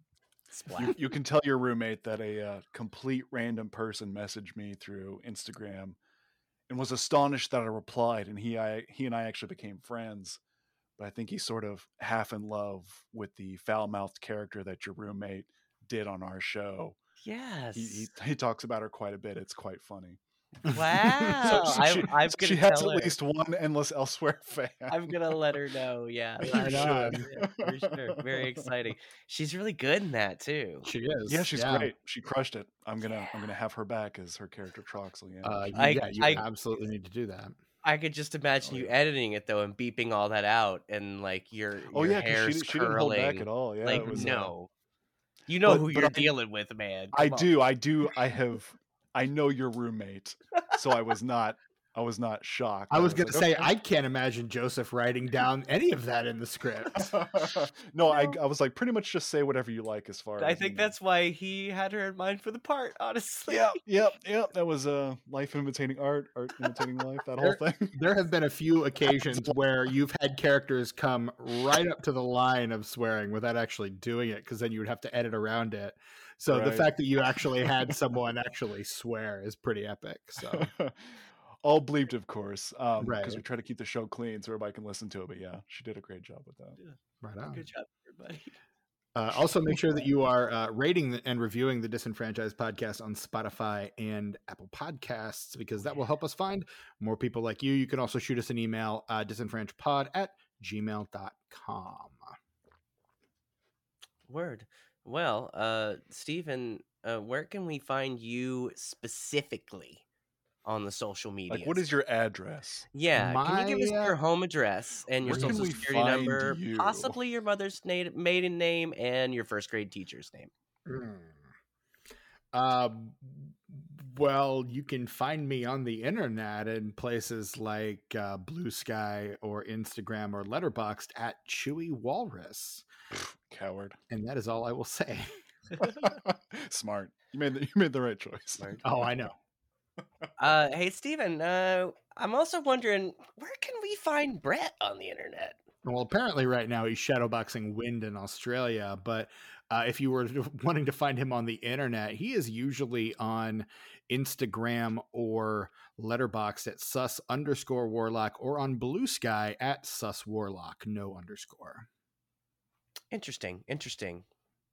Very cool information. Well, you can find me on the internets on YouTube and the Instagrams uh, at icenine09. That's I C E N I N E, the number zero, and the number nine. Uh, and I also have Tuck Mugs on Instagram, Tuck underscore Mugs. Uh, I I put together a post for Tuck Mugs. It's it's in the works. I have photos taken. Uh, the description is being uh, run through the writers' room. You know, I did I did a pass at it, but we want to have everybody look at it and sort of see what we can do to to make it perfect. So I know it's been about two weeks. Uh, need a punch up, I can do a punch up on it if you like. actually, I was doing a lot of punch you. up work on uh, Yeah, other people's could- Instagram posts. Do you have? Is, do I need to fill out? side gig I'm doing to make the ends meet. Do I need to fill out union paperwork, or is that something you do off the books? No, or- no, I'm a scab. It's fine. Okay, I was gonna say because like no shit, you guys. Uh, the child not fine. laws are ruining this country. like Sorry, no, go on. What? no shit, you guys. The two themes that Jimmy wrote for us that I paid him to write, I had to fill Mhm. out union paperwork for that, and it was kind of exciting. I felt like more American than I've ever felt in my life. Does he belong to some sort of? He is a vice union? He's the president. of vice his union, president yeah. of the musicians union in Oh Tucson. wow, Dag that's nabbit. amazing. Yeah, dude. Good for him. Big deal. That's Yeah. cool. Didn't realize that was a thing, but it probably should be. So good. It's a deal, yeah. It's a whole Yeah. thing. Um, so yeah, Tuck Mugs. It's uh, it's been a few weeks, but uh, we're gonna get something up there pretty soon. Uh, and again, calling out for guest mugs, man. Give us some guest mugs. Uh, Joseph, if you've got another Mm. mug you would like to submit, your your submission I was literally just today posted a mug in my new espresso machine that was given to me by some family.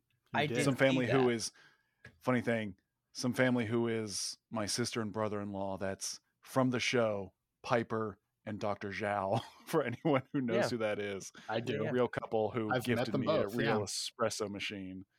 Well, she's I been wish I hadn't- Piper like from the beginning. That's an old character. Yeah, dude, she's she's OG like you are. You, her, and Sam are. Well, and she was wasn't she in the um the Goners She was in the uh, short radio play? films, yeah. Um, no, that was Lindsay, too? but she, Lauren, aka Piper, was that or a proto version of that character in the short Oh, films we did. I do remember. way, yes, way back. Yes, yes, yes, yes. I remember the ones When she where had like telekinetic was- powers that yeah. she got from the. Yeah, I remember that times. scene where the mm, and then when the she moves the stuff around. Yeah, Yeah. that's pretty great. on the water, Good right? It was on water or something. Yes, yes. Actually, I still go to that park, and I sometimes still look for all those Put your hand those out. brightly orange balls wherever we threw them because they're somewhere trapped in that creek. I just know it. Wowzers. anyway, the listener has no idea what we're talking about. We should probably move on. Yeah, uh, let's get some some tuck mugs guests, listeners, uh, people on the show here. Stephen, if you've got another mug, uh, just holler at your boy because uh, guest mugs, I feel like, is where we live and die on tuck mugs. I need some good guest mugs. Get on it, boys. Uh, and as Stephen said before, disenfranchpod at gmail.com is our email, and you can email your submission to there, and it will be placed upon tuck mugs. It's what everyone should aspire to do with their mugs. Have them on tuck mugs. It's going to be a whole thing. I hope so. I've sunk enough time and money into it. It better be. How much money have you poured into it? Man, you don't want a even dollar want to know, dude. air. You don't even want to know, dude. Ask my accountant, boy. I don't know. I don't do my own books. What you talking about? I have a social media manager. I don't do my own books. Feel like we are doing what Mr. Tucker likes to call the Midwestern goodbye, where we are just kind Mhm. of really taking our time to get. We're up just we're slapping our knees and saying, "Well, Well, Well, uh, so that is our episode uh, on straight up the return of Captain Invincible. Uh, so for myself and Stephen and our very special guest, uh, the letter J, the letter P, Leck, um, Captain, they're playing your song.